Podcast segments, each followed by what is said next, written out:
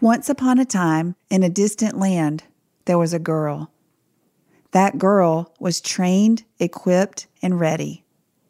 The culmination of her odyssey across bustling cities, isolated villages, ancient ruins, and exotic beaches would soon come. On the seventh night, under a new moon, a symphony of sounds would signify its time.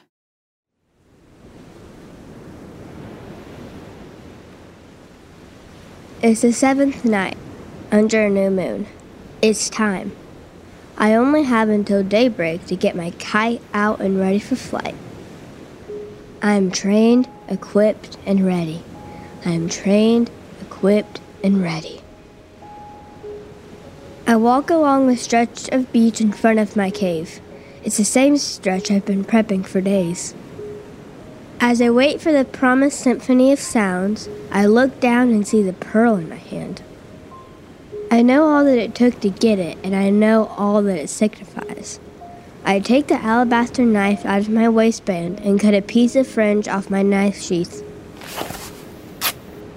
I string the pearl onto the twine and tie my new bracelet to my wrist. I can hear Tarsha's voice in my head. I know what she would say. You are trained, equipped, and ready. Tarsha? Who's Tarsha? And what am I training for? Tarsha Namani, Chanarong, Putasay, or Tarsha as I've come to know her, is my dragon mentor. She has reddish brown curly hair, a big and tall hairdo, feathered back on the sides, with the most ridiculous middle part I've ever seen. Butt cut! Her eyes are bluish green, and her cheeks and lips are bright red. Tarsha has the torso of a woman and the soul of a man.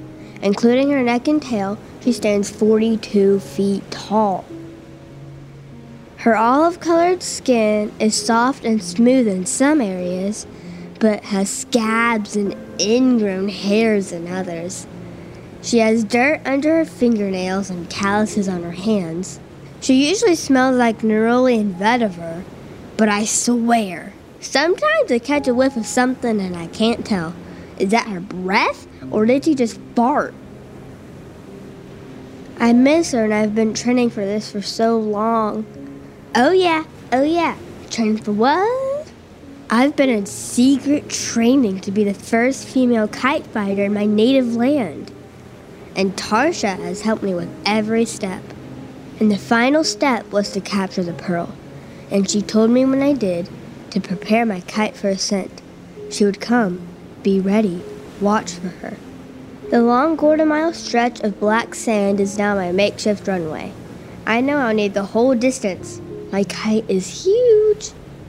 Six feet from wingtip to wingtip, I stretched blue nylon over a bamboo frame and use streamers in every color of the rainbow to make up the tail.